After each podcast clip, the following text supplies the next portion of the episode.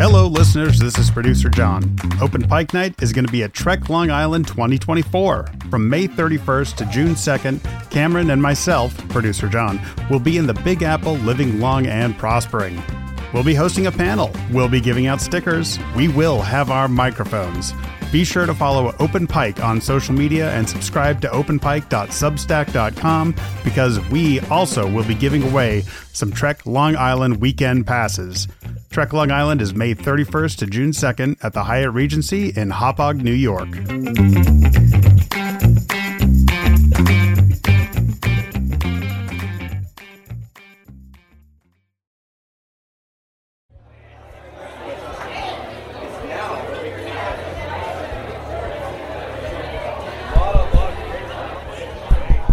Thing on? Hello, hello.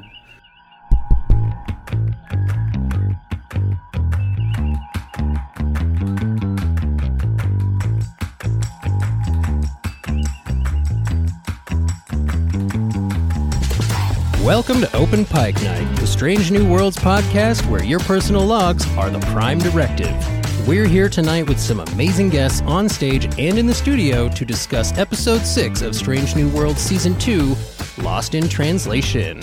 Join us as we discuss life changing audio, meet cutes in space, and how many zombies it would take us to realize that what we're seeing may not be reality. Now, that strange noise you're hearing in your ear is not our usual fleet captain, John T. Bolds, who could not make it today. Much like the Kirk brothers in this episode, he has a family reunion and is probably currently comparing career achievements with his siblings. Jesse, do you think hosting a Star Trek podcast would be an advantage or a disadvantage in that debate? Oh, wow. Um, well, having recently been to a toddler's birthday party, which is, you know, really just a gathering of adults talking about their lives, um, I'm going to say it's an advantage in the right crowd and a disadvantage in the wrong crowd. Diplomatically put. Well, that voice you just heard is my co host, the man who's learned everything he knows from watching YouTube videos, Jesse. And the man whose headphones have caused him nothing but distress and the rest of us nothing but mirth, host of Green Shirt, A Newbie's Trek Through the Next Generation, Cameron.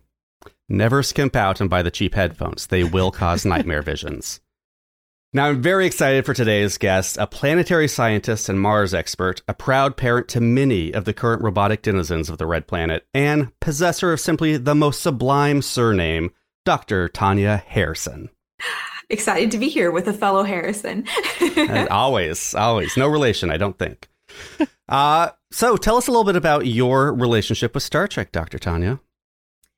Oh, gosh. I mean, Star Trek has been a huge part of my life literally since I was three or four years old when the next gen started. Uh, mm. Uh, my parents watched Star Trek, and so I grew up watching it. And they watched it with me until partway through Voyager when I became extremely obsessed with Star Trek more than just interested in watching it with them. And it got to be a little bit too much, and they were like, we can't watch this with you anymore. Did it have a, a role in, in guiding you to the scientific pursuits?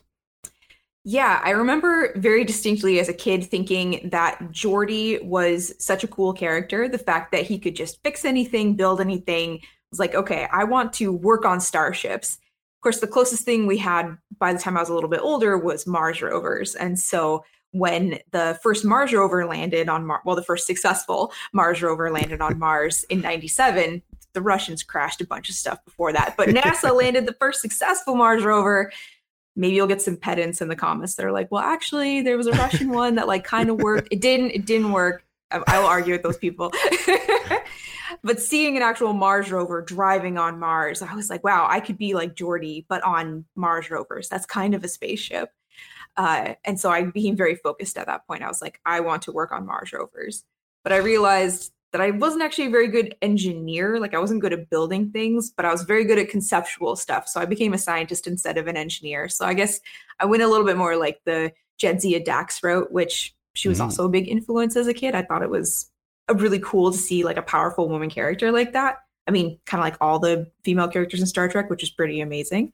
Uh, mm-hmm. Uh, so yeah, I would say it was like a huge guiding path like toward what I ended up doing with my career.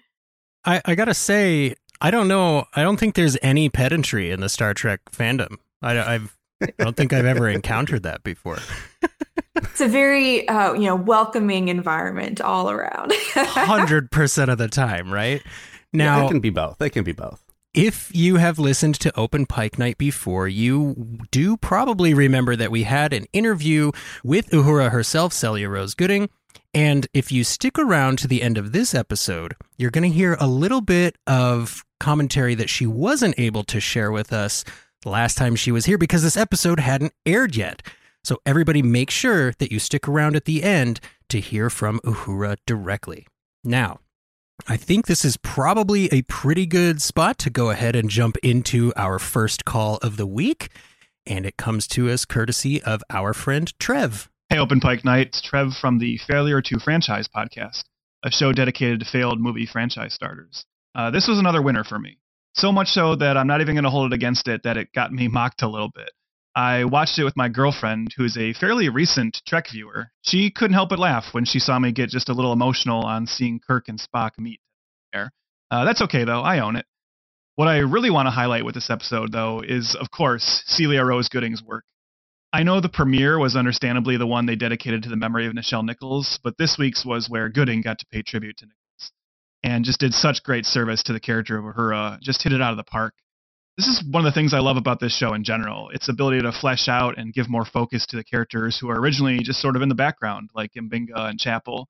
But we're getting it here now. Um, as great as Gooding has been in the role the whole time, I was still personally waiting for a story or episode where I thought she could finally definitively put her stamp on the character, make it her own. And I think this was the one. She was awesome. By the same token, I just want to give a quick shout out to Paul Wesley, who I thought was pretty fantastic in our first sustained look at Prime Kirk he's found a way to capture the essence of the character without just doing the easy Shatner impression. So, yeah, as brief and simple as it was, that final moment with Kirk, Spock, and Uhura together, it was really moving as someone who's been living with these characters my whole life. So, I'm looking forward to hearing your thoughts on that scene and the episode in general. I loved it. All right. Well, yeah, we got a lot of thoughts on that scene and uh, Paul Wesley's Kirk, so we'll tackle those a little bit later. But for now, let's talk about the star of this episode, Uhura and Celia Rose Gooding. I agree with everything Trev said. I think uh, she was great. I think this was a great episode to get more about Uhura's backstory. I, maybe I'm projecting here, but I do feel like episode by episode, we are kind of seeing more and more glimpses of, of TOS Uhura uh, in the performance. Oh, absolutely. And before we go anywhere, I just have to say, Happy birthday, Paul Wesley. Today oh. is his birthday, and we just happen to be recording on it. And I mean, talk about pressure, right? Like, a lot of these actors knew they were stepping into huge roles, but Uhura might be the one with the most pressure because she is a series regular, right? Kirk obviously has not been in every episode, which I got to say, I'm grateful for not because I don't like Paul Wesley, but because I just love Captain Pike and I love this crew and I want to see as much of them as I can. But yeah, I mean, excellent point, Trevor. I got to ask, Dr. Tanya, did you have any like resistance to any of these recastings going in? Because a lot of uh, our audience is n- lukewarm on Captain Kirk, but they all seem to love Uhura. I mean, I I felt like I wanted to give everybody a fair shot coming into the show. I I came in I think initially kind of hesitant in general because I was like, oh, we're, we're going back into the past again. Like, I'd really love to see something new. Let's see some new characters. So I was pleasantly surprised with, you know, just the first few episodes of the series, seeing, oh, wow, I actually really enjoy this. This feels like going back to what like the previous generation of Trek felt like in terms of the storytelling and the characters and like building up these backstories. Um, and so that was really great to see. And it is a lot of pressure, like you said, I'm sure, for all these actors that get put in these roles. I mean, they're never going to be judged just for themselves, right? They're going to constantly be compared to these iconic characters that have been around for decades. And I feel like they've all done a pretty amazing job. And watching the character of Uhura develop over time, like both in terms of the character and like the backstory, like this episode, she's still, uh, you know, she's really like coming out of her shell, it feels like, compared to some of the other episodes where she's still a little bit like not wanting to interact so much with everybody, um, but being a little bit more open about speaking about her emotions and connecting with people. Uh, that was really, really great to see. That's an excellent point because it definitely, to me, paralleled the Ortegas mantra, you know, I am Erica Ortegas, I fly the ship. I feel like this is Uhura discovering, I am Nyota Uhura, I communicate with aliens. And it was just, there was, you know, to watch a new actor step into this insanely long and, you know, very important legacy with such grace. I mean, we we couldn't get over Celia when we were interviewing them, but the confidence in such a young performer really does shine through in this episode. I mean, it's it's her episode and she carries it.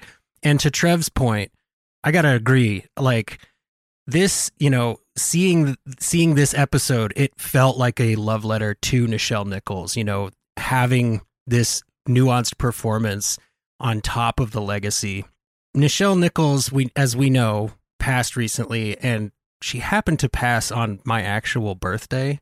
So I'm like forever now just going to dedicate all of my birthdays to Nichelle Nichols and Uhura because, I mean, what a loss, right? But I can't believe the luck that we have as Star Trek fans to have this new Uhura here to heal our hearts and keep us whole. Yeah, I'm loving all the new information we're getting about Uhura. I, I do love. There's a scene here. Uh, it's going to be hard not to talk about the next episode, which is already dropped, and I'm sure most people have seen by the time they're listening to this. But there is a nice little like scene, uh, complimentary scene in that episode with this one, where we see what a hard worker her is, and she hates taking breaks, and she kind of has to be forced to like give herself that room to breathe, and and uh, it's yeah, it's really great fleshing her out. I am curious about the size of the quarters ensign's kit on the Enterprise, like that's challenging Captain Pike's quarters. It's the flagship, Cameron. Everyone gets a suite, okay? I, I, think that's the employee of the week's quarters. So, and she just did a really good job. You know, she has been working hard. So, that's a good point. Now, speaking of characters that we have come to know and love, mm-hmm. we finally get to see Hemmer again in this episode. And wow, did it just rip my heart straight out. So let's go directly in to Jesse's call here. Hey, this is Jesse from Alaska. I have four thoughts on Lost in Translation. One, I would totally watch all the training videos with Hemmer. I thought that was great. Two, will the real James Kirk please stand up? I was so excited that we uh, finally got to see the real James Kirk. Um, I really enjoyed the early friendships that started w- between him and Uhura, and I kind of loved it when she nailed him in the nose. Uh, their interactions like really spoke volumes. Three, Pelia and Una. I cannot wait for more. uh, I love the headbutting. The uh, space hippie quip was was excellent. Um, I really I don't know. I just I got this uh, like hippie mom with a Gen X adult kid type of vibe from these two characters, and I I liked it that uh, it really helped define both of their characters. You know, Una's very tidy and neat, and and Pelia is the opposite, but we also saw them being able to work together. And four, uh, the only critique I have for this episode is that I knew where it was going once the episode started. Um, is it's just a a trope that I've seen before, and it I mean that's not always a bad thing because then the writers can play with the character dynamics within the story. I just wasn't surprised by the overall story, and those are my thoughts.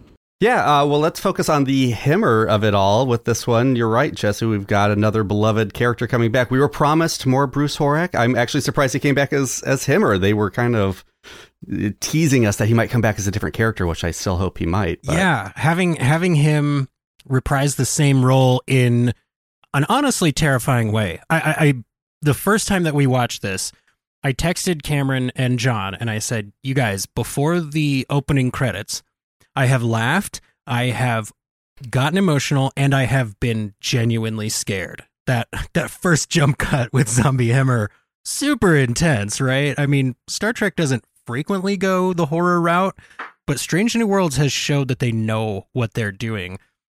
Uh, Dr. Harrison, how do you feel about Hemmer? We didn't have you on season one, so we didn't get to talk about the newest engineer.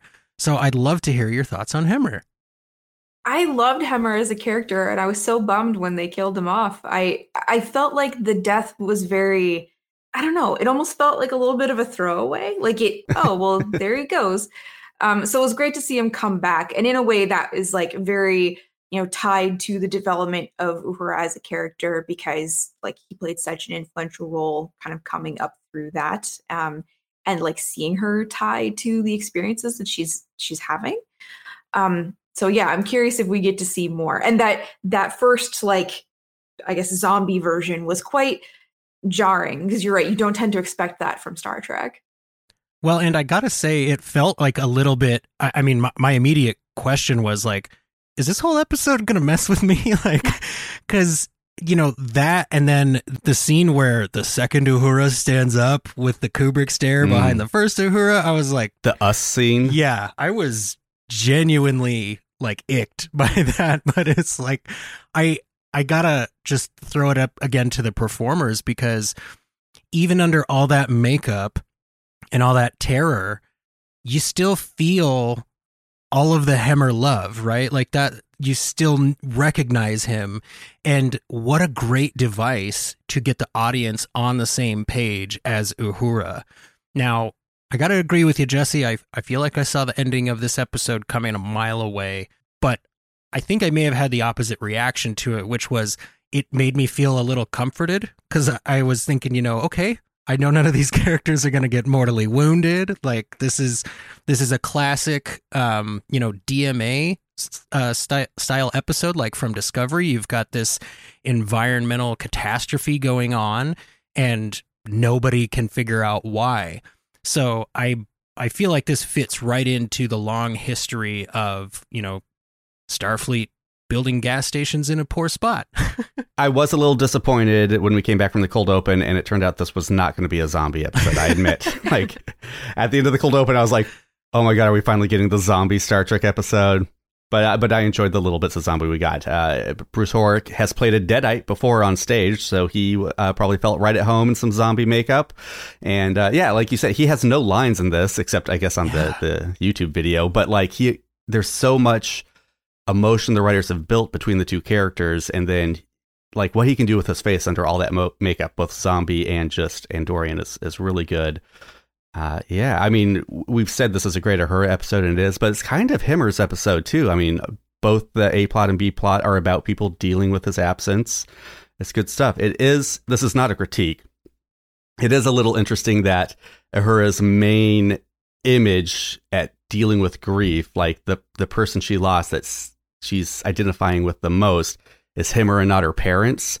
And I get it. It, you know, we don't know her parents. We spend a season with Hemmer so as writers, we're going to, as an audience member, we're going to relate with Hemmer, but it, it, was a little weird that like, yeah, her, is him or more important than your parents and your brother or her? Well, I, the only pushback I'll give you for that, Cam, is that I feel like this is, there are layers of grief here for Uhura because she, mm-hmm. you know, she's not choosing to face this. She's choosing to shut out her grief and not let it affect her. So I think it actually fits that she would go like kind of a a most recent loss to most painful loss, you know, as the story goes on. And it it does culminate mm-hmm. in that shuttle scene and I'm like I'm I'm glad they didn't give us any more detail in that shuttle screen. But like sure. I mean there was there was some serious weight to this and I think for me, a lot of it comes down to Celia Gooding's facial acting. She is just mastering these subtle little like micro expressions of yes, I acknowledge that, but no, I don't have time to think about it. Like she she gives busy behind the eyes very well. I, I was deeply impressed all the way through with their performance. And even the lack of dialogue at the end there, like when Hemmer transforms from the zombie yes. to the okay, they've been healed, and just the little nod of yep you did it mm-hmm. like that was such a beautiful uh, moment between the two of them and again being able to convey that through the makeup too just yep yeah. you did good kid and it gives yeah. like a a nice bookend right like i think on maybe 90s trek uh, that Hemmer would have a line right like yeah mm-hmm. you did it or like if not a speech. Yeah, and, and, I think that you know this Star Trek seems to understand that sometimes less is more, especially when the entire rest of your episode could easily be classified as more. I think. uh, I do just real quick about the uh, the YouTube video. I do want to know like what Scorsese wannabe ensign was filming that because they were like pulling back from Hemmer into an over the shoulder shot, and there's a lot of like yeah yeah it was. And in classic Star Trek fashion, the the video seemed very well produced, incredibly high production. Um, so let's see. The last thing that I looked up a YouTube tutorial for was how to change the evap control valve on a, uh, on the engine of my wife's car. Um, huh. And it, it, I feel like it had fewer steps than this. Uh, do you, do you guys remember what your most recent YouTube tutorial was? We'll start with you, Doctor. Oh gosh, I think it was how to how to land a robot on Mars. Did you look that one up? No, see, I'm it was all in the- Russian. yeah, I'm good at all that impractical stuff. You need to know like what what's going on on Mars. I got that, but if it's like I think the thing I googled or you looked on YouTube for was how do you clean the filter in the dishwasher that I have, which I had never done before because it was starting. Do I starting have to do that? blood. Yeah, apparently that's a thing. I was like, oh, okay. So disassemble the dishwasher a little bit and uh, felt very accomplished. But I just remember I, years and years ago I used to date somebody, and whenever I didn't know how to do something that should be very simple in like day to day life, he'd be like, "Do you have a PhD or something?" Not in chores. yeah, I can Yeah. only do hyper specific, impractical things. uh, yeah, mine was also auto related. It was how to change one of the like the little headlights in my car. I think it was maybe it was the blinker light. I don't know. It was the Oh. one that you need like a child's hand to reach into the engine and like Seriously, that's and how they get you. But I saved five hundred dollars. Yeah, you've got one of those foreign cars where they just assume everyone's hands are small, and Well, yeah, there we go. man, yeah, and and I gotta say, I think there is something about just that feeling of you know going down the checklist, like okay, I did that thing, I did that thing, here's the next thing to do, and it it provides a little bit of comfort, right? Because you remember, like, oh, right, I'm an adult with a functioning faculties. I can totally do this. I just I just need a little bit of help. So very relatable moment from Uhura here, even though, you know, it's it almost struck me as like, oh, that's too modern. And then I remembered actually we've had so many episodes of Star Trek where they sit down and watch an episode of Star Trek on the bridge. So probably not that big of a deal. All right, let's go ahead and jump into our third call for the evening, which comes from our good friend Michelle. Michelle. Hey, Open Pike Night. Anytime we can get an Uhura centric episode, I am here for it. And Celia Rose Gooding is phenomenal. I also appreciate how the sci fi element was very much character driven, that they chose Uhura because of her smarts, her skills, her intellect, but also we got to see her her trauma too, and just some of her backstory, which was really great. Um, and that the, the fact that they believed her and they were trying to help her.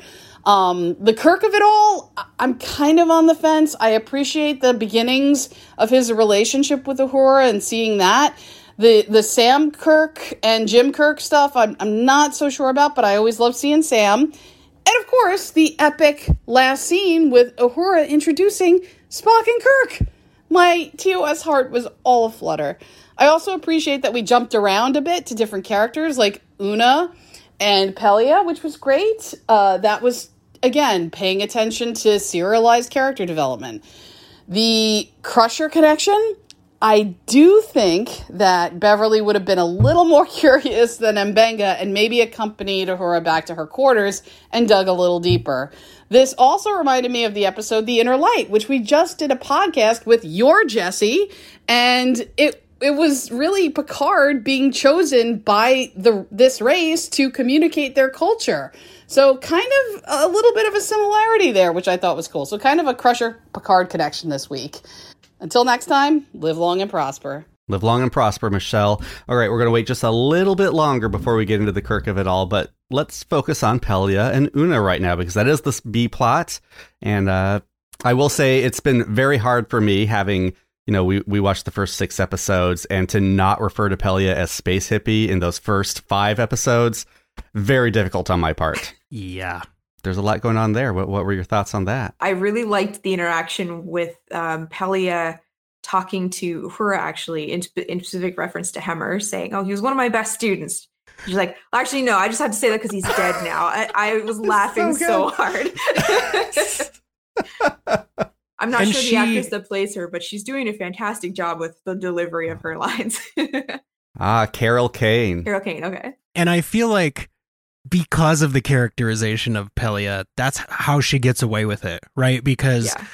like anybody else says that, and I would be pretty upset. Like, you, you, whoa, whoa, you're talking about about him, or what are you doing here, right? like, but I gotta say, I, I think it helps the relatability of the whole crew because, I mean, specifically back in '90s Trek, right? It was like these people are ultra competent. They do not make mistakes. It can be hard to identify with people like that at times.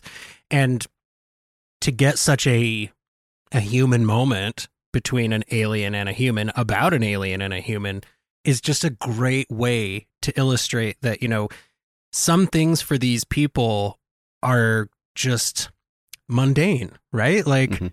They're just living their lives and everybody's life has exciting stuff happening in it and then like big stretches of mundane things happening in it.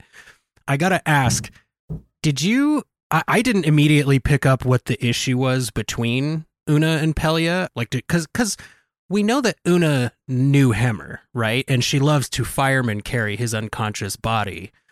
But I didn't really I don't feel like season 1 gave us a bunch of scenes between those two, so I wasn't sure immediately like, oh, is this going to be a resentment based on the loss of Hemmer sort of thing? But I mean to to, to know that it comes from a bad grade, like Una specifically, right? She's where fun goes to die. She's numero una. She's she's in charge. She's very buttoned down. So to see her have this truly human moment, I just I thought it was great. And I I gotta say, Pelia with just disheveled hair, the open uniform, like grease on her face, like she feels Crumbs, like apparently. Yeah. Eats like Sam Kirk. she feels like such a car mechanic to me like sh- this whole episode and and i love love love it but we do see that she's got some seriously empathetic insights right like Mm, hmm having the the wherewithal to know like i get that you don't like me una but the reason you just gave me total bullshit. Like i i know there's something deeper here.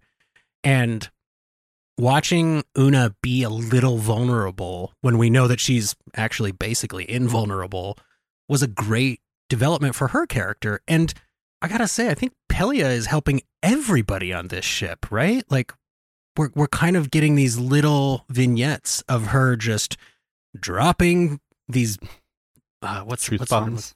Yeah, dropping truth, Truth bombs photon torpedoes. that she triggers with like thermonuclear wisdom that she has just had building up over thousands of years. Uh, yes, let's see. You asked a question about five minutes ago, Jesse, about uh, how how Pelia worked. I guess. Yeah, it it is interesting. I know some people in our Discord kind of bumped on that. That we never really saw many scenes between Una and Pelia. So Una was a weird character to have that dynamic with, and I kind of agree. I didn't really pick up on that the first time, and we we assume the crew all know each other, and really the only person who spent a lot of time with Hemmer was Uhura. Maybe Spock a little bit behind that.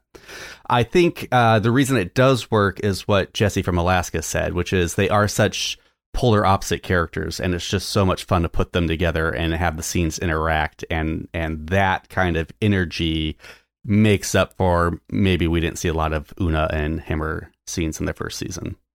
Yeah, I wasn't expecting that to be the cause of the tension. I thought initially it was just, you know, Una's very straight laced and serious.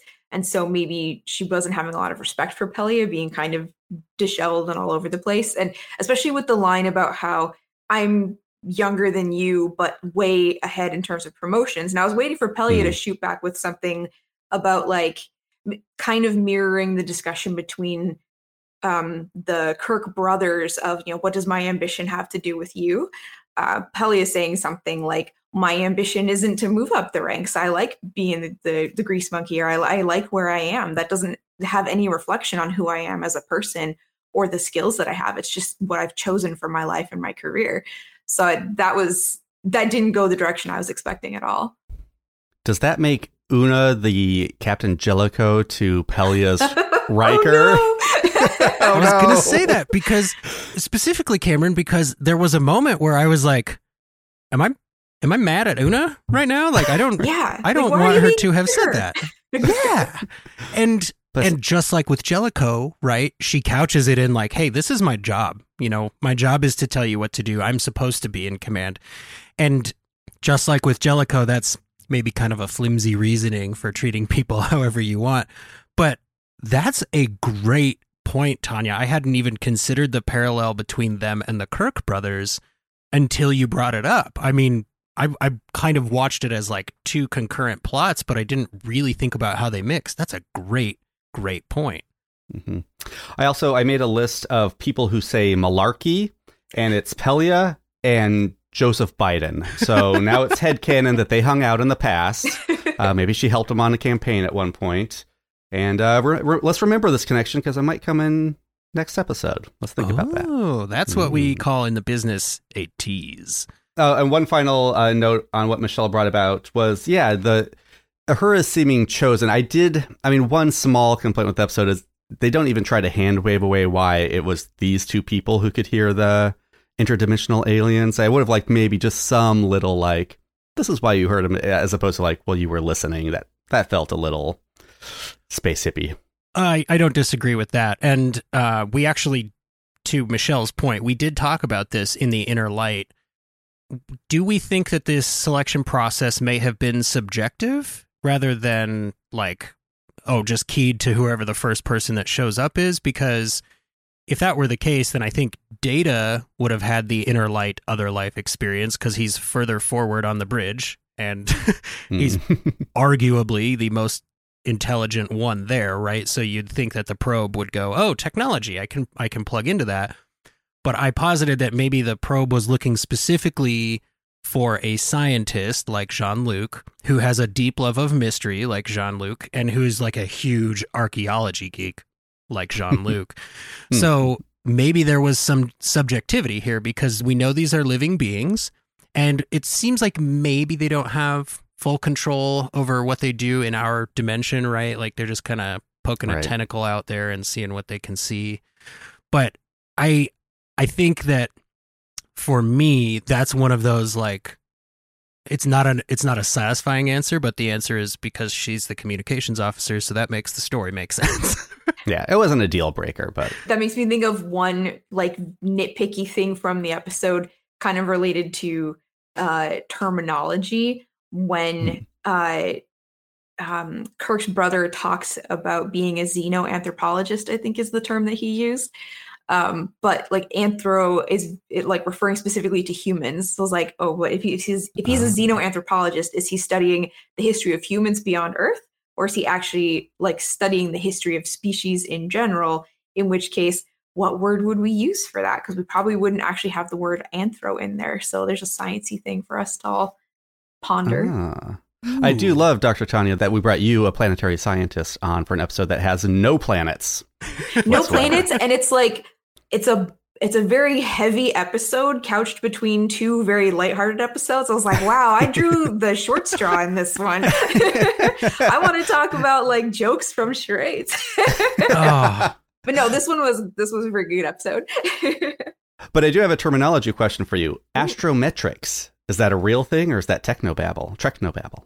Um, I mean, it's technically a thing, but it's not a term that gets thrown around a lot. Um, so it's interesting that it's become a thing so much in Star Trek. But I guess if you're like prod- plotting trajectories and stuff like that for where you're going all the time, it would make a little bit more sense that you're using it in a Star Trek space versus right now. Usually, we're just you know we're calculating how to get a spaceship from here to the moon or here to Mars. So we're not doing a lot of we're not doing a lot in that space right now. right, right. So maybe in the future it would it'll become a thing. Yeah. Well, and the answer to Sam Kirk's job title might just be that Xeno sounds so cool on the front of any kind of ologist, right? Like we had the xenolinguistics uh, for for uh, Michael in Discovery, but I mean, it does. I had never thought about that. Xeno anthropology seems a little contradicting. Like, Yeah. huh? I do love that we get to see Sam use his skills though. Uh, I have other thoughts on Sam later, but Yes, yeah. we'll actually talk about Sam very soon after we hear from the second half of the Crusher convo, our friend who is also named Jesse. Hey guys, it's Jesse. I really enjoyed this episode of Strange New Worlds. Bringing Hemmer back the way they did was fantastic. I loved Una and Pelia's scenes and seeing a different side to Una. I also felt this episode was perfect to showcase Uhura and just what she can do. I loved the creepiness of it all and how we didn't even know what was going on. So I always like that kind of mystery when it comes those kind of episodes. My minor nitpick is going to be too much Kirk. Okay, guys, hear this thing. I know they're showcasing him because he will inherit the Enterprise one day, and the meeting of Uhura, Kirk, and Spock at the end was nice, but I am here to see the current crew of the Enterprise. I felt they could have utilized the other characters more than just keep bringing Kirk back. I want more Ortegas. I want more M'Benga. I want more Una. That is what I would like to see, and that is why I watch Strange New World. So to see Kirk helping out Uhura, and I get it, you know, TOS, all that stuff, great. But I don't know. It's just I'm kind of getting sick of Kirk. Love Paul. Paul's great, but he needs, you know, that character just needs to take a little backseat. But you know what? Other than that, overall, it's a really great episode, and I enjoyed it. Thanks, guys. All right, yeah, let's uh let's dive into the other elephant in the room that that feels anti-complimentary to him, but uh James T. Kirk, we finally get the real Kirk on Strange New Worlds other than just on La'an's datapad. And uh, let me just get ahead of this. I know I've been resistant to get on the the new Kirk train, but as I said last time, I, it felt like he was slowly starting to wear on me and I mean every time I, I watch a new episode with him or rewatch the episode, I do enjoy this Kirk a little more. I think this episode's the most Kirky I felt he's been. I was more easily able to uh, to yeah, just like kind of accept him as Kirk. Having said that, I do agree with Jesse. Uh, I was enjoying like maybe one Kirk episode a season, maybe most of them being alternate versions of Kirk was kind of a fun shtick. Uh, already we've gotten two. It looks like we'll probably get some more Kirk in an upcoming episode based on the trailers. So uh, yeah, it, it, does kind of feel like isn't this supposed to be about this crew? Why are we talking about this guy? He's he's had we've got lots of episodes with this guy. Let's let's let these other guys shine for a bit. I really like Paul as an actor portraying Kirk. He's done a really good job, and especially in this episode, just the scene where Uhura's immediately like, "I don't want to be hit on right now," and he's like, "Oh no," and then like getting punched out for it later. I thought that that w- those scenes were fantastic. It felt very Shatner Kirk. Um, like he just did such a great job. But I agree. I don't want to see too much of him. I, I already, I'm kind of glad that we get a lot of episodes that don't focus too much on like Spock, for example, because I feel like we get mm-hmm. so much Spock. And yeah, he's a great character in this. Ethan Peck is a wonderful actor, but I want to see the other characters develop more because I don't need necessarily to see a ton more rehashing Spock's backstory. Um, so yeah, I hope we don't see Kirk starting to take over because you know Pike is doing such a good job as a captain, and I feel like that's the story that's worth telling in this series. Yeah, I mean Pike's got a time limit on him, right? Let's not yeah. let's not spend that with Kirk. Well, and I think you know the uh, I don't know if this is accurate, but the air quote reason uh, that Kirk is here for this episode, Jim Kirk in particular, is because we needed a character who is not necessarily directly in Uhura's chain of command, right? Because I think the reason that, and I it might have been Michelle who pointed this out, that the doctors weren't didn't feel like they were really listening to Uhura, was because they kept telling her like it's definitely thing X or it's definitely thing Y. Either way, what you need to do is go rest. And this is a great beginning of the plot that you will see in next week's episode, which has already dropped, that Uhura just has trouble relaxing, right? Like even under doctor's orders, she's not going to relax. So I feel like there was almost like a Bones McCoy dynamic between her, Chapel, and M'Benga in this episode where they're like, look, you're not following doctor's orders. That's why you feel terrible. Like, I, that's my job is to make you feel better. And if you're not going to listen to me, what am I supposed to do about it? And Kirk even mentions that, you know, like, hey, not only are you having these visions, but you've just struck a superior officer. So if we were to go to sick bay right now, that's going to create this whole list of things that need to be done according to protocol, and that's going to cost us time that we could be using to try and figure this out. Mhm. I don't know that another character from this cast would work in that role. La'an wouldn't work in that role because she's too by the book and she's already kind of looking at Uhura sideways for part of this episode. hmm And, you know, tragically, we don't have Hemmer here, so he can only be in YouTube videos. Pelias busy. Right, Pelia's down on the station. I could see them introducing a new character, though. I kind of picked up on that too. Oh, okay, you need like the kind of the renegade, the rebellious one to be like, all right, let's not listen to them. Let's listen to your heart. You need that person, right? The look inside for the answer character. Uh, I, th- I think there is someone on the ship, and I think his name is Kirk. And I think his name is Sam Kirk. And Sam Kirk could have been this position. You know that I've been mentorshipping those two ever since their time on the Comet. And I thought they could have brought that back. And instead, they turned Sam Kirk into a petulant little whiny boy. Uh, I don't know. I didn't, I don't know if the rivalry between him, between the Kirks was forced or if that, that was just my own personal. I'm on Team Sam. I actually really liked their dynamic, especially at the bar, because Sam wants validation from his brother, right? But he's not going to just straight up ask for it.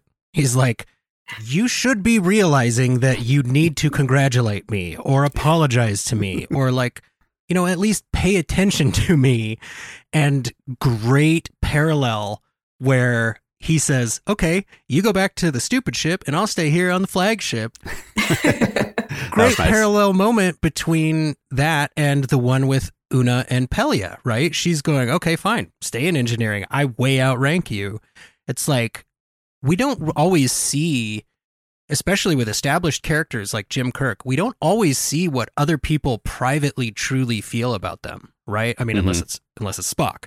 But I really liked this little insight because you do wonder, like, I mean, I guess we kind of know where Sam is headed. Dun dun. Um, so to to see you know some some family pressure on them was great, and okay, they mentioned the USS Kelvin. That's the first time that's happened in the prime timeline, and we Oh, get to hear about their dad, right? Like, Mhm.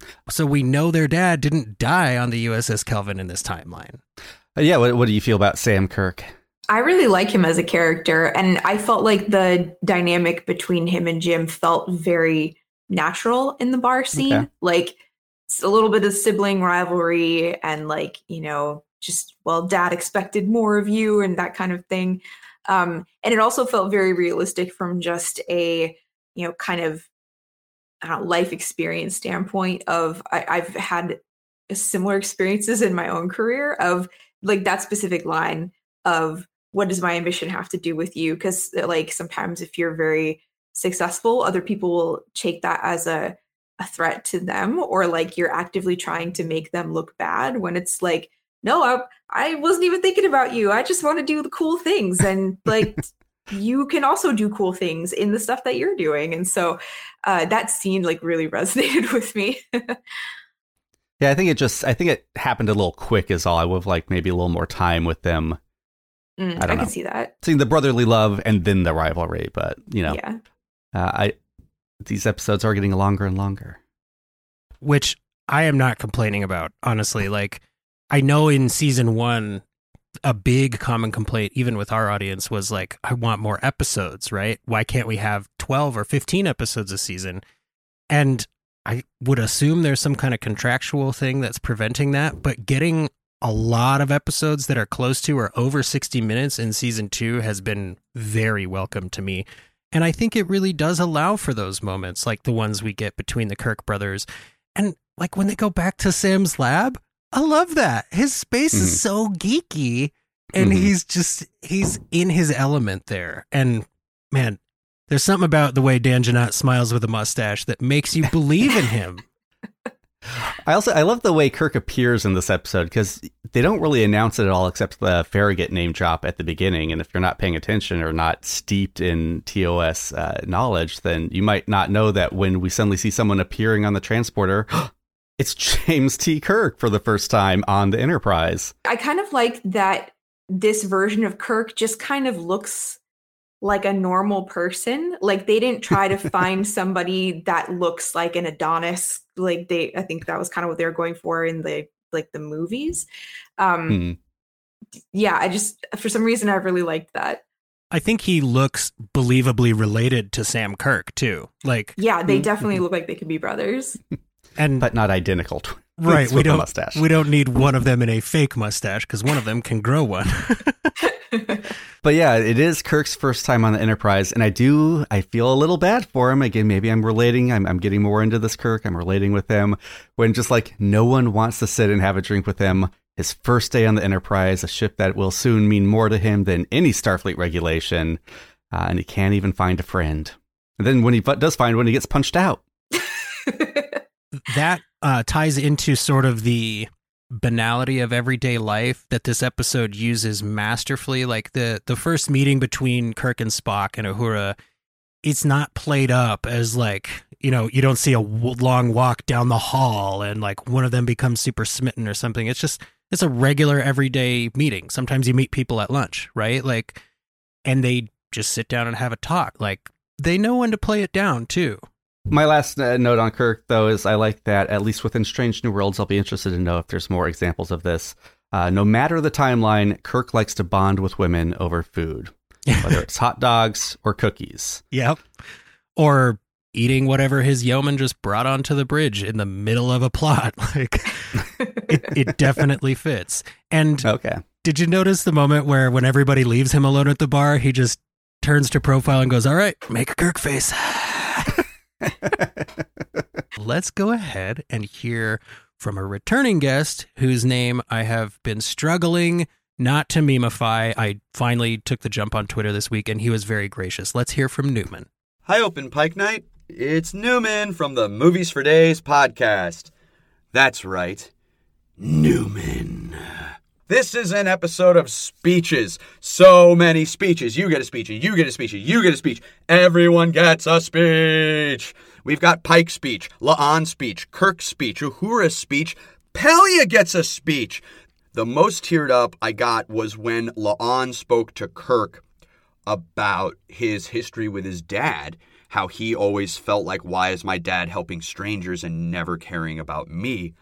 And her response about how understandable that is, but speaking as one of those strangers that Starfleet helped, it really is worth it. Two big things I loved in this that were just so damn Star Trek. We're mining for an energy resource, we discover a new life form, and we decide to just say, fuck it, I don't care how much damage this does to us. We're going to repair the damage we can. We're going to GTFO. It's like an environmentalist message that is just so damn Star Trek. Also, second big thing Pike trusts his people so much that he blows up an entire interstellar deuterium refinery installation on the word of a communications ensign and a lieutenant from another ship he barely knows. What is the underlying message here? Possibly is it believe women when they communicate their experience or pain, even if you don't necessarily understand completely? Newman out! Great call, Newman. Wow. Yes, a lot there. Good stuff. Uh, yeah, we can cover a few of those things. I want to start with the Kirk and La'an scene, though, because I agree. I thought that was a really good scene. I did think it was interesting that they brought Kirk on and it wasn't a Kirk La'an episode. In fact, she's barely in it, and that may have bugged me, except I thought this scene worked so well. It was really all you needed between them right now. I really liked that scene too. Uh, I, it gives you a nice perspective on uh, kind of the insiders versus the outsiders, I guess, and seeing like, yeah, this must have been really hard for you as a child growing up with an absent father. But look at me, I'm a good example of the the good that your father was out there doing in the universe, and kind of trying to capture how that looks from both sides. I think was really powerful. Yeah, in a lot of ways, it's kind of the meet cute I was missing from episode three. Like, I mean, again, I liked episode three, but I I did feel like them falling for each other was just a little.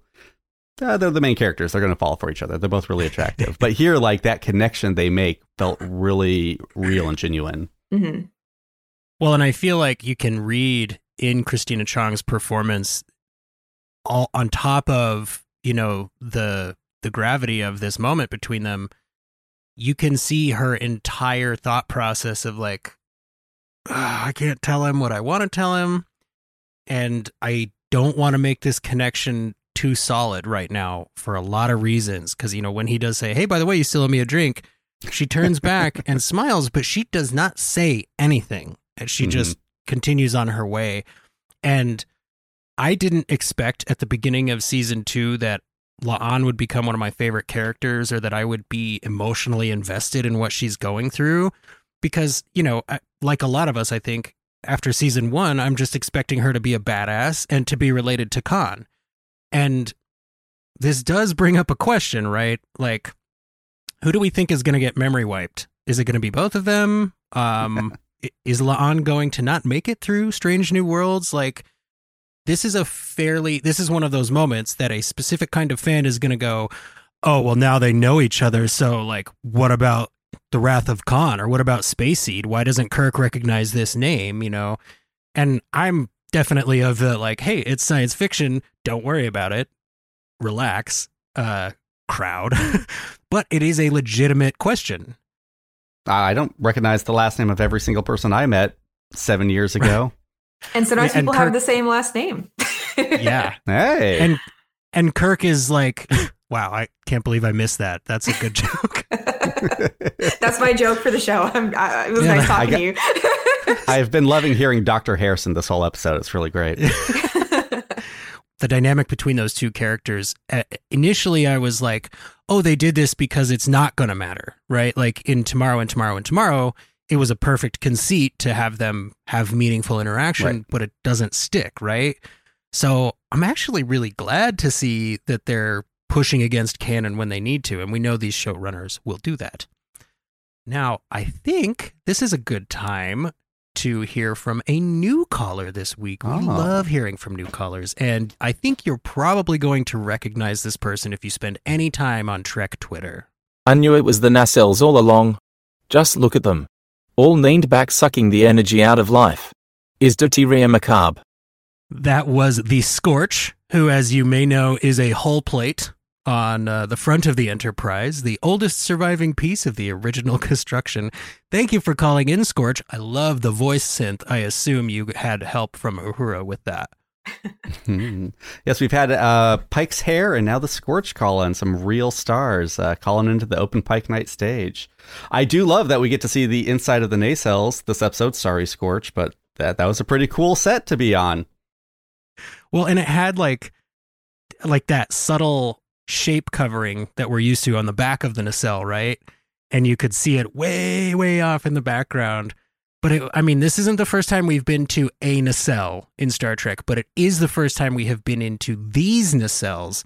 And this was our our uh, location for the Pelia Uhura moment, as well as this moment where Kirk shows up and is an absolute hero, right? The scene where he shows up, points the gun at uh I forget the lieutenant's name. Ramon?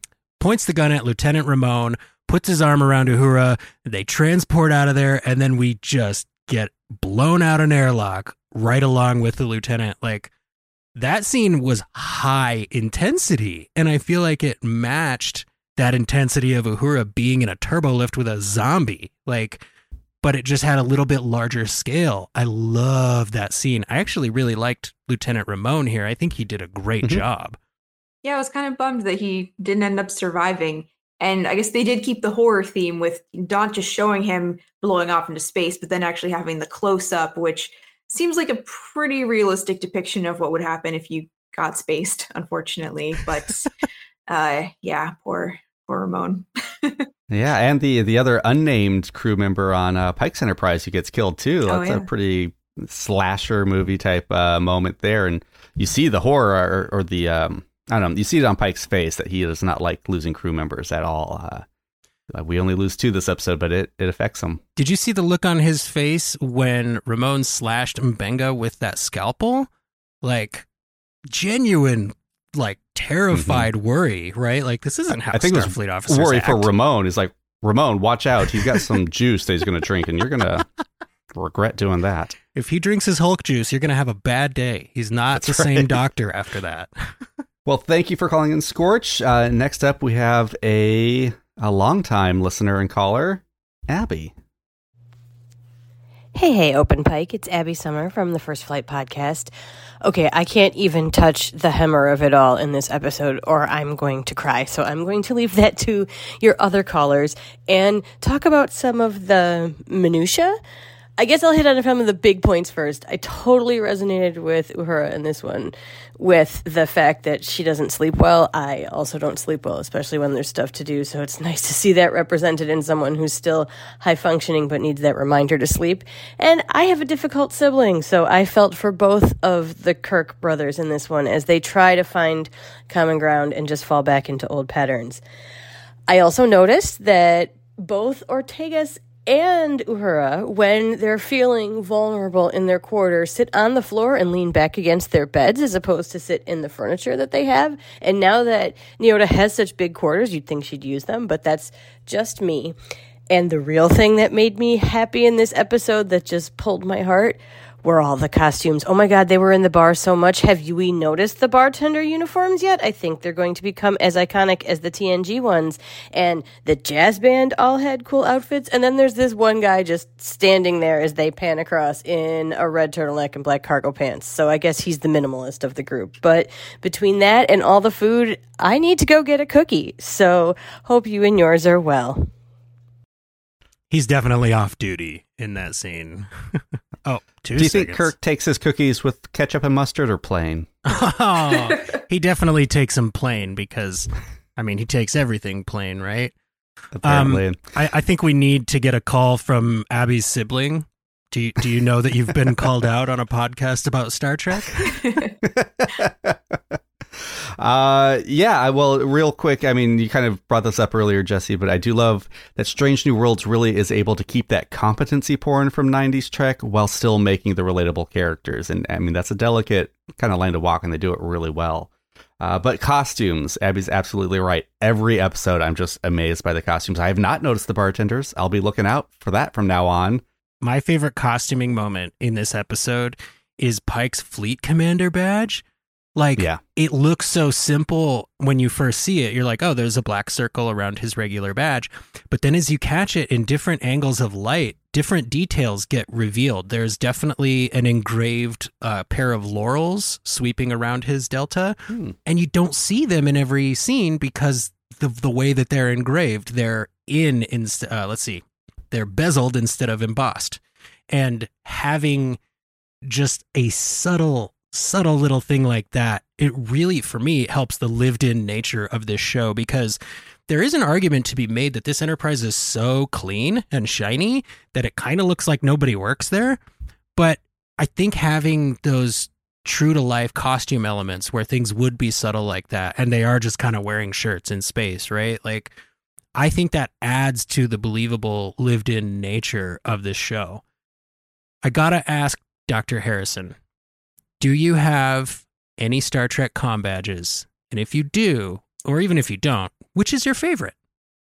Uh, I have two. One is uh, a TNG era com badge, but it's made of um, like acrylic, so it's multicolored, uh, like pinks and purples and stuff like that. And then I have one that is kind of a play on the um, yesterday's Enterprise badge, but it, it's got Mm, rainbow on the back of it. Very cool. I'm I gotta say, like we when when we went to uh, Portland Fan Expo, the range of com badges available kind of overwhelmed me. I was like, I'm just just give me the Strange New Worlds one because I want all of them. yeah the design elements in the show are are all so beautiful i think when uh when abby pointed out the the jazz musicians the first thing that i thought for some reason as we're doing the panning shot behind the jazz musicians is wow jazz is really enduring through the 23rd and 24th centuries. Like what is it about jazz music? Because we've seen it in every series i think now since tng at least Yeah, and it's a 20th century standard they're playing too, right? I, f- I forget which song it is exactly, but I mean it's it's a song we know. Yeah, it sounded familiar. It survived the thermonuclear war. And nobody calls it ancient jazz, thankfully. Like, I'm just so glad about that because they're talking about like in TNG, they would say, "Oh, this is an ancient Earth thing," and it's like even in your time frame, that's from like 400 years ago. I I wouldn't call that ancient. I'm thinking like a thousand years at least for something to be ancient. Yeah, all all that ancient Beethoven music for us back in the day. Like, All right. Well, a couple hundreds. That's that's old, right? Like the old West. That's 200 years ago. right. yeah. But they say the ancient years? West in the episode where Worf goes to the holodeck. Let's not talk Tack on a few that. hundred years, you you grow you grow ancient. I gotta say though, Abby, I appreciate the consistency with which you notice the details that we miss. Like w- I, we watched these episodes, you know, before they were aired, and then I, at least personally, continued to rewatch them pretty much every week until they air again, and then I watch them on Paramount Plus so that I can be part of the discourse online. But there is so much that you keep picking out that I'm just not seeing. I will say very happy to see Uhura's Starfleet issue do rag back. I really, really want one of those. Like, it looks like one of the most comfortable pieces of clothing I've ever seen in my life, honestly. All right. Shall we hear from Zoe now? Open Pike Night. This is Captain Zoe Richardson of the USS Cinema, commanding, also host of Backlick Cinema, the podcast. Thank you for the promotion. I'll try not to get demoted again.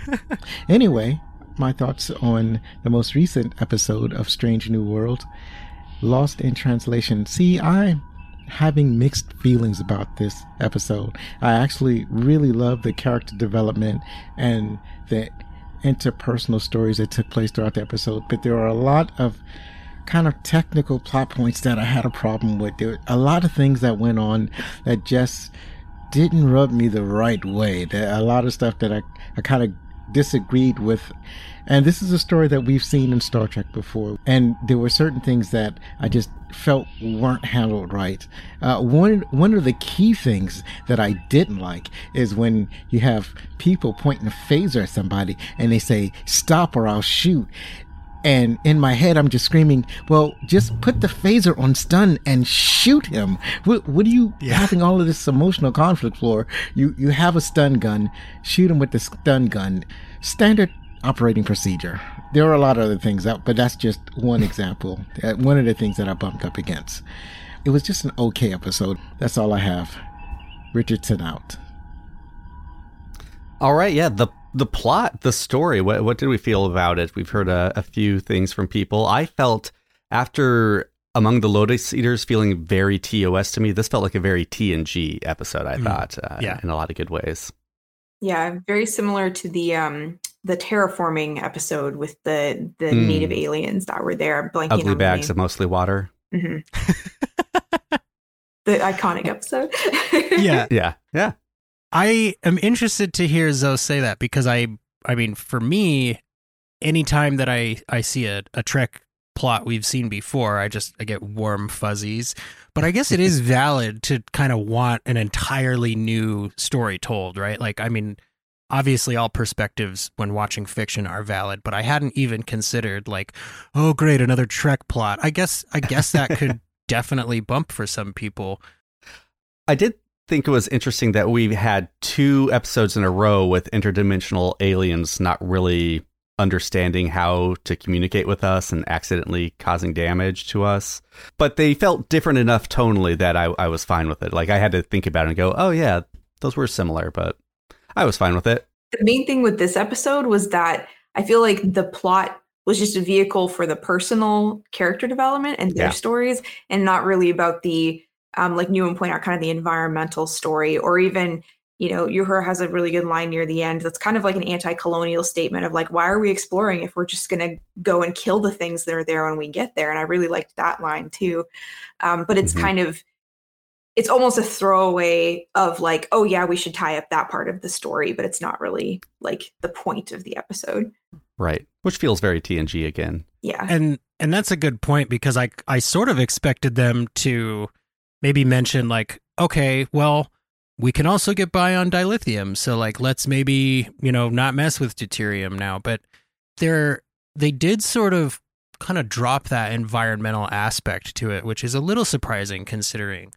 But I think you're totally right, Tanya, that it was it's meant to be a vehicle for the character development, and that might be why they specifically had her appeal to the uh, the good side of Pike's humanity, right? Like we are hurting and killing people. Like environmental stuff aside, we're hurting and killing people. And I think that actually played into Pike's willingness to accept her on her word, as was mentioned in an earlier call, because he's like, okay, I can't argue with that. Like it, you're you're totally right. If we're out here to explore, we cannot be destroying. Now, I'm sure there's an argument to be made that anytime you study something, you affect it, right? Like that's a pretty common thing in science. You can't measure it without changing it.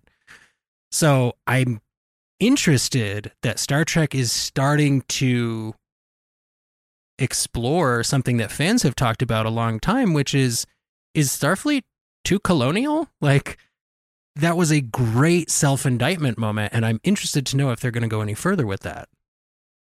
Yeah, it's certainly a very timely conversation. Yeah. I mean, I feel like they dealt with a lot with it in uh, the second episode with Una's trial too. Oh, and again, I think sure.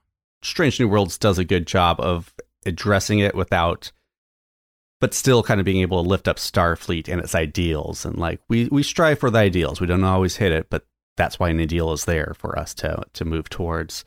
It's kind of funny. Jesse and John were worried I was going to hate this episode because uh, I I did write a spec script for Strange New Worlds just as a writing exercise and to have it on hand if anyone ever asked me.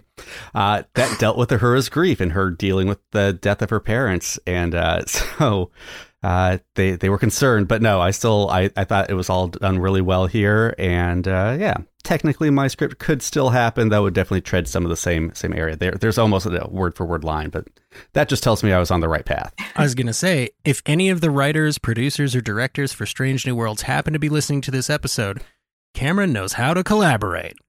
You're welcome. Uh, I did also just throw out real quick. I love the uh, the sound effect of the aliens in her in her ears. I thought that was done really well. Um, apparently, not as jarring to some people as the tinnitus sound effect from Among the Lotus Okay. Eaters. Yeah, I Were you one of them? Didn't like that? It's enough for a little bit of an eye twitch for sure. Oh, I like this version of it. It sounds because it sounds like talking, right? But like filtered through like a hundred layers of of stuff. But there was like a you could almost hear like syllables in it, and it was less of that drone, right? A le- less of that just killer killer pinging going on in your ears. And I think that the sound itself was properly scary. Like it, it was mm-hmm. scary enough to where if I were experiencing it, I might not tell everybody around me, right? Or I might like be truly worried about my health because I'm like, that is really wacky, especially as somebody who sits on the bridge and listens to weird sounds all day. I think Yeah. Celia really managed to internalize that part of the performance and man, the whole cast, the whole cast is so good in this show. I know I say that all Yeah. the time, but I'm I'm going to stay in character and say it again. I will say maybe the one plot thing that I bumped on the most was Uhura was really good at analyzing her visions. Uh, at that moment where she like translates everything to like, well, this must mean this and that must mean that. I was like, wow, okay, nail on head. Good job, Uhura. But she had just gotten through telling Spock, logic would dictate that often the most simple answer is the correct one, is it not? I love how people try to get Spock on their side by just name dropping logic. Just and then he has to like Spock explain to them like actually logic would dictate this. But yeah. I mean, this happened a few times. The series were like, well, wait, Spock, logic, logic, logic, right? You're with me. And it's 50 50. Sometimes he goes, Yeah. yes, logic. Let's go ahead and hear from our next caller, who is a returning caller to the stage, our friend Jen. Hi, Open Pike. This is Jen. These are my thoughts for the latest episode. I loved it. Um, it was cool to see Hemmer again, especially the training video. It was really kind of sweet. Although seeing zombie Hemmer was pretty cool too. One thing that I noticed with Uhura is that she wears the same green earrings that TOS Uhura wears too. Only I think hers are bigger in TOS. Um, I know I've said I don't really care for having Kirk in these episodes, but he's kind of starting to grow on me. But I did like all the relationships that were touched on in the episode. Like everybody kind of got a little bit, but it wasn't too clumsy or overwhelming. It was it was pretty well done, especially how subtle they were with the first meeting of uh, Kirk and Spock. So that was pretty cool. All right. Well, yeah, I think uh, we're we're nearing the end, so let's talk about that final scene, the meeting of Kirk, Spock, and Uhura. I mean, I guess Kirk and Uhura had already met, but yeah, them sitting at the table together. I think it was a good happy vibes moment, and I think it was you, Jesse, that said before maybe that it didn't feel overhyped. It was like just chilling together at a table. Uh, I could easily see that turning into some, you know, let's follow them down the hallway. Like we're playing a theme song in the background, like building up to this big thing. And like, I don't know, for some for some inexplicable reason, they're like hugging each other and patting each other on the back, even though they they hadn't met before. So it feels kind of weird, but also like like a big bonding moment um yeah they just kept it simple and i think that worked really well I wasn't completely sold at first, but I think the second view I, I enjoyed it a lot more. I do like the simplicity of it. I, there's, I think I might have enjoyed it a bit more in a different episode. This is a very heavy episode about grief, and then for them to be there at the end, it was a little tonally jarring. Maybe, maybe that's what I'm bumping on. I'm not sure, or or maybe the idea is that this is an episode about grief and letting go of the past and looking mm. to the mm. future. And so they're just setting us up for when Strange New Worlds ends. I would say it's more they're setting us up to remember, you know, even though Uhura is experiencing this grief and this pain, she has done it for a reason. And the reason is so she can move forward. And then I think the choice of having them all at the table, and I, this might be like the longest pan away from a group of characters I've ever seen that doesn't then immediately zoom out to like planet and then galaxy level, right? Like it it really is almost a a cheers scene, right? Like they're just at the bar and we're just watching them enjoy each other's company. We don't even need to hear what they're saying. I got to say that I'm really excited that the showrunners didn't think, okay, here's a moment for us to subvert expectations the first time Spock and Kirk meet, let's have Spock punch Kirk out, right? like there was no mm-hmm. big surprising like, oh, that's what happened the first time. It was just yeah, they they met each other because they were introduced. Like that's how people meet each other. And cuz Sam doesn't clean up his glasses. I was going to say I can't believe we got this far into this without talking about how much I love how much Spock doesn't appreciate Sam Kirk and his messy nature like what a great thing for him to bond with Sam's brother over, right? Like to me that felt realistic. Like I I also have a sibling. I don't know that they're as difficult maybe as the sibling we heard about in the prior couple calls, but there is something so true about when you meet the people in your siblings' lives that are mostly in their lives and not really in yours you find these little things to connect over, right? Like, oh yeah, he can be stubborn. And in this case, oh yeah, he's a little too whimsical with his crumbs. And the first thing we see Spock do is pick up his drink. Like, come on, man, you got to use a coaster. An episode of Open Pike Night would not be complete without a call from Platium 3. Hey, Open Pike Night. This is Platium 3 with my hits, shits, and misses. Hits this week. Totally love seeing Hemmer again. You know, not when he was zombie exactly, but love seeing Pelia getting the job done, knowing what she needed to do, not just following what was told to her what to do. Um, that was awesome. Kirk and Uhura, all those scenes together, great things. Good job, everybody. Now, my shits. Basically, the entire crew of the Enterprise, other than Uhura, Kirk, and Spock, apparently, because, you know, I hope their little three discussion at the end of the episode was not just talking trash about Sam, but them discussing what dolts of students all their coworkers were. I mean, Una's pulling C's, Hemmer's just an average dude, but Kirk, he, you know, he was a stack of books with legs. Uhura is a quote unquote prodigy, and Spock's freaking Spock. The rest, meh, they're all average little shits. All right, misses. I miss seeing any of the Farragut whatsoever, and I think Starfleet might just miss a lot of the reasoning behind the blowing up of that collector. Um, my ensign's hallucinations told me to.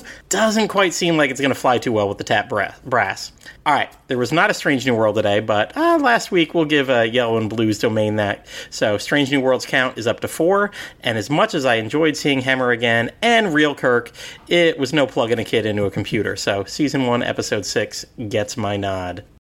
All right, uh, that was Palladium three with the shits, hits, and misses. I think I misordered those. I got to ask what you guys feel about the the Farragut problem, right? Like I will point out we actually do see the Farragut in this episode, Platty. It's just very small and it's very quick as it's leaving the station after Pike orders the evacuation. But Cameron, you had mentioned the Farragut earlier as, you know, if you're not a big Star Trek fan or if you're not steeped in the lore, that word may not mean anything to you, but I feel that they've used it like in in place of the name Kirk in a few spots. So, how are you feeling about I guess just overall, Kirk and the Farragut's proximity to our crew. Let's start with you, Cameron. Uh, I mean, I, I feel that's the same uh, question as Kirk's proximity to Strange New Worlds. Like, it, it's maybe around a bit too much. I don't know. I would have liked to see the in, inside of the Farragut. It's always fun to see new ships, so I agree with that. I just hadn't come to mind until just now, but when you were pointing out back in the menagerie when Kirk says he only met Pike once when he was a fleet commander, from that would we not expect to see very much interaction or like kirk and the farragut in the enterprise space? Like why are we seeing him so much now? Would we have expected kirk to even meet any of these people that eventually become his crewmates before they end up on his ship? I mean starfleet's a big place. You've got a ton of ships. There's not necessarily any reason that these people would have interacted before. I think it goes to the argument that sometimes the Star Trek universe does feel a little small, right? Like um, we've had this conversation with um, others about Captain Batel. Why is Captain Batel a captain and a lawyer? And why does she have to be on this mission where the Enterprise is, right? Like, obviously, there are some storytelling conceits going on, but I totally I think I totally understand why the showrunners do this because in TNG we we get a lot of you know we're rendezvousing with the USS Denver or we're rendezvousing with, you know, whatever ship it is. And the, the captain of that ship by this name is coming over for a consultation. And while some part of my Trekkie heart loves that because I'm like, yeah, show me all the ships, show me all the captains, it does make it a little harder to get attached to those characters.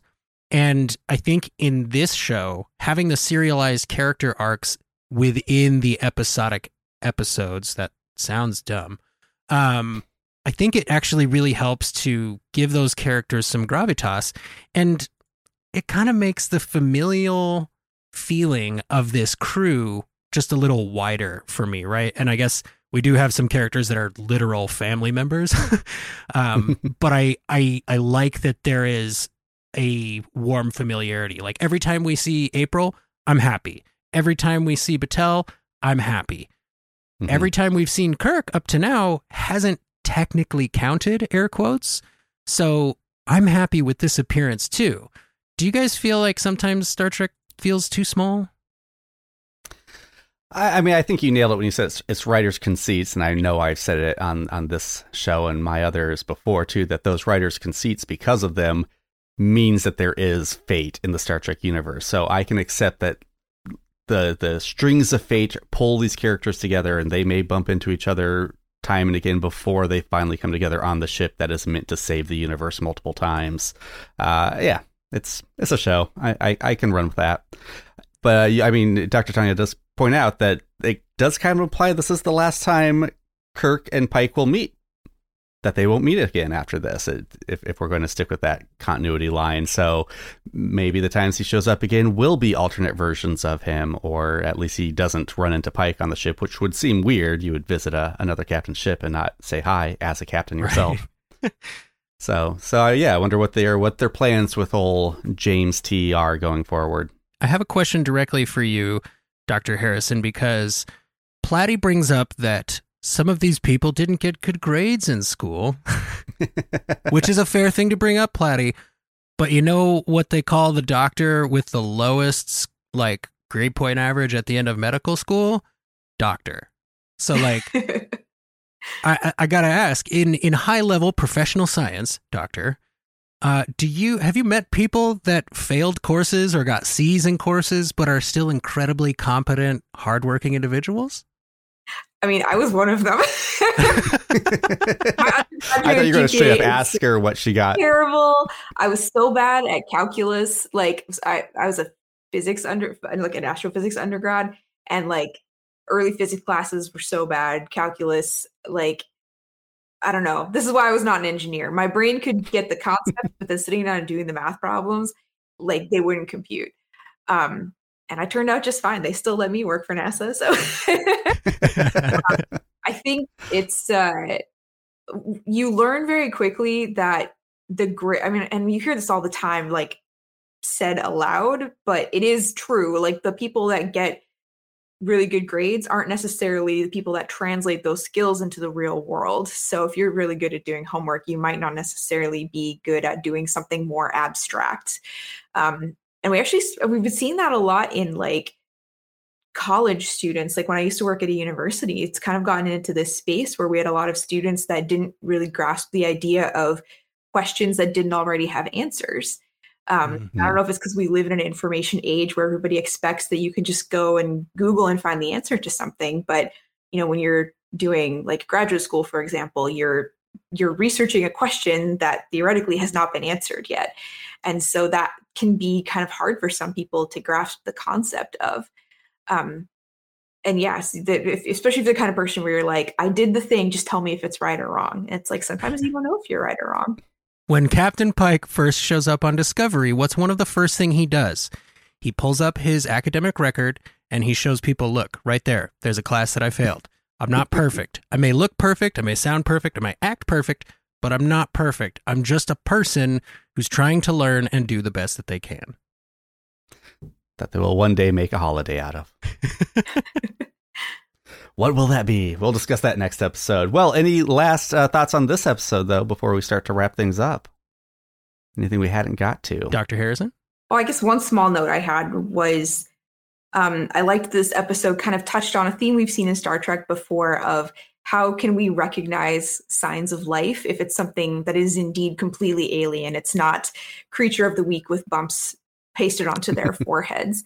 And i think that that's something that's so timely in kind of the search for alien life right now in the universe. If we we don't even fully recognize and or or communicate with other species on our own planet. So how are we going to do that when we find hopefully when we find aliens from another planet where we don't even have any kind of common context with which to communicate.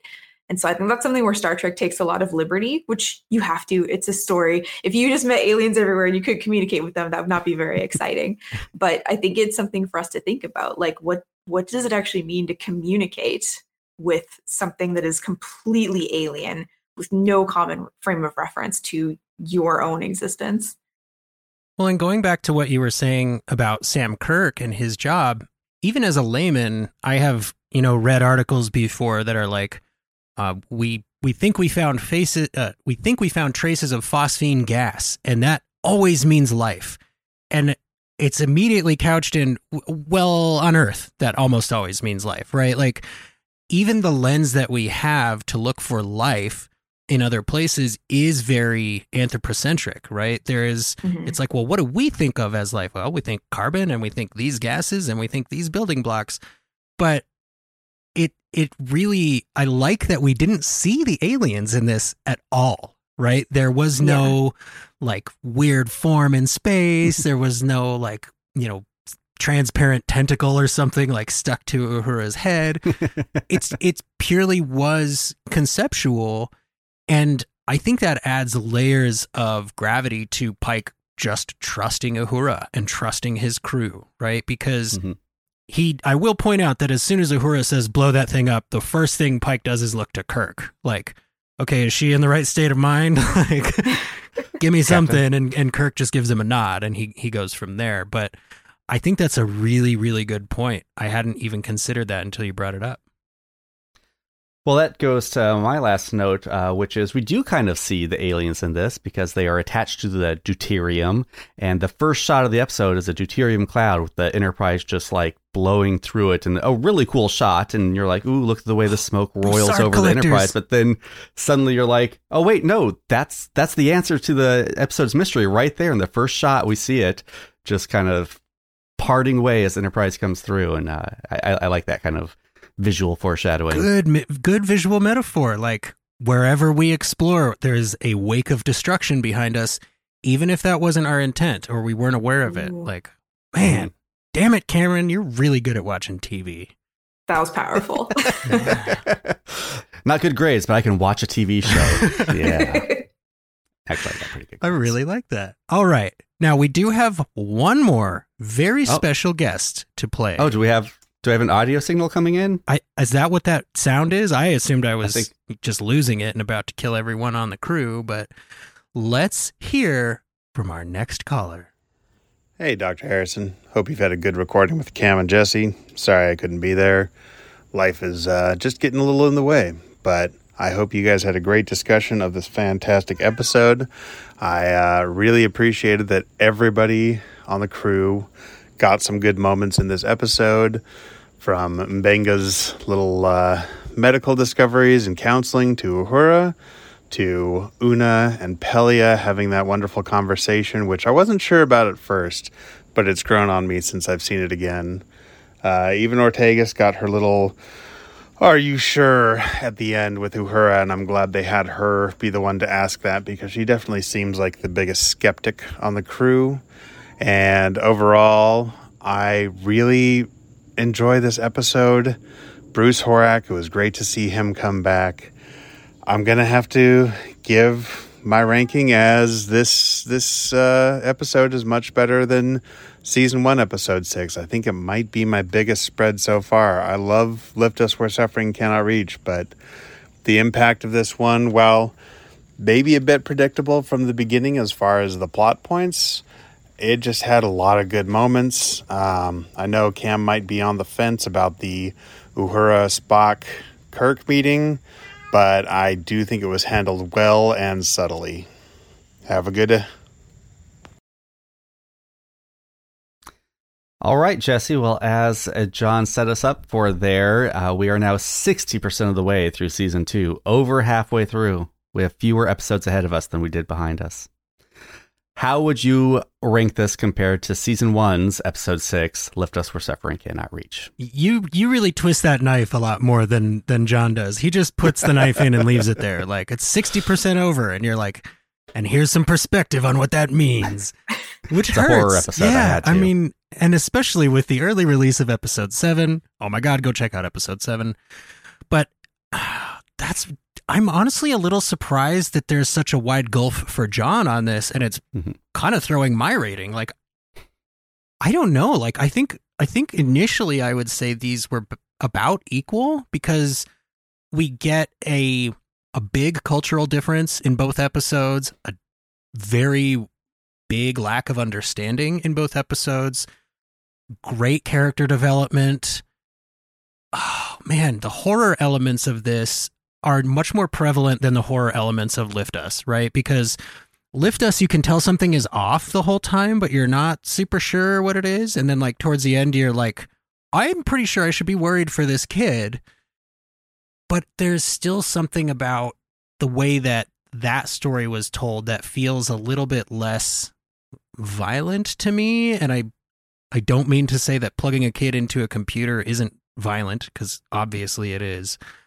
But I think I like the way it was handled in this episode a little more because there was excessive violence. There was lots of death, but we didn't see all of it. Most of it was happening with the aliens, right? And we can't see the aliens.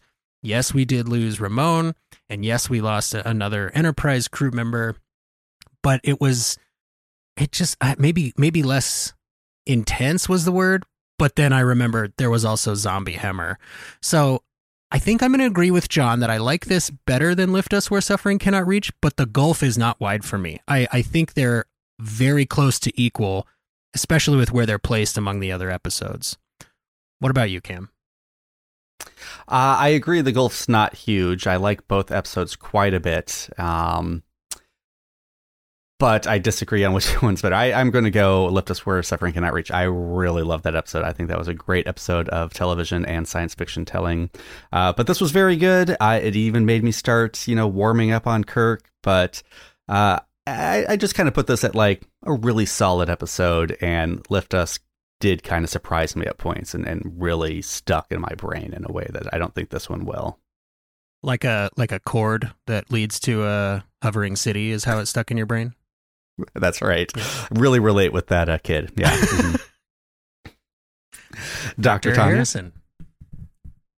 I I see the two episodes very differently in terms of like this most recent episode, at least the one we're reviewing. I guess the other one has has already dropped for episode seven, but for episode six, like I said before, it's about the characters and less about that core storyline. Whereas I felt like um, season one, episode six was very much about the story and like the social commentary Mm-hmm. of that. Mhm. And especially that, uh, I believe the final scene is that conversation between Pike and uh, the woman whose name I'm blanking on, right? Where she's Yeah, like, uh, Alora. Alora. Oh, Laura, right? Um, where she's like, you know, you can't have something like this without someone suffering. It's going to happen, and again, that's a very timely conversation to be having right now in society. And it just felt very like old school Star Trek core sci-fi type storytelling. Um, and especially since that one didn't have a happy ending, whereas this this episode, um, season two, episode six, does even though there's death in it, it kind of has a happy ending at the end of It it. leaves you on a, yeah. Yeah. So did you pick? Which one was it? Which one are you choosing? What's your Oh, Sophie's gosh. choice? Mm. Ah. But I, I, that was a great breakdown of the two. That's, that's a very good point. I, I think I'm gonna have to say season one, episode six, just because, like you said, Cam, I think that that story will stick with me more rather than the few scenes scattered throughout season two, episode six, where it's like, okay, y'all yeah, remember the the meeting of the iconic three at the end, and I'll remember zombie zombie Hemmer, but like the story itself is not going to hang in my memory the way that plugging kids into a computer is going to. That's a good True. point. If I could go back and change it now, I might, but I'm not going to do that because I already said my piece, might and I've said screw up the plenty this evening. Yes. Well, thank you so much for coming, Dr. Harrison. We'll have to get you on another episode that includes some planets at some point. Uh, but this is Open Pike Night is a open mic night stand up themed podcast. John, John, that just rolls off John's tongue so well. Did you uh, bring a joke for us? I brought a very terrible joke that is very Mars specific. My favorite. okay. Um why haven't we heard from aliens on Mars yet? Hmm. Why haven't we heard from aliens on Mars yet? Because they missed the opportunity. Ah, that's that must be a joke near and dear to your heart.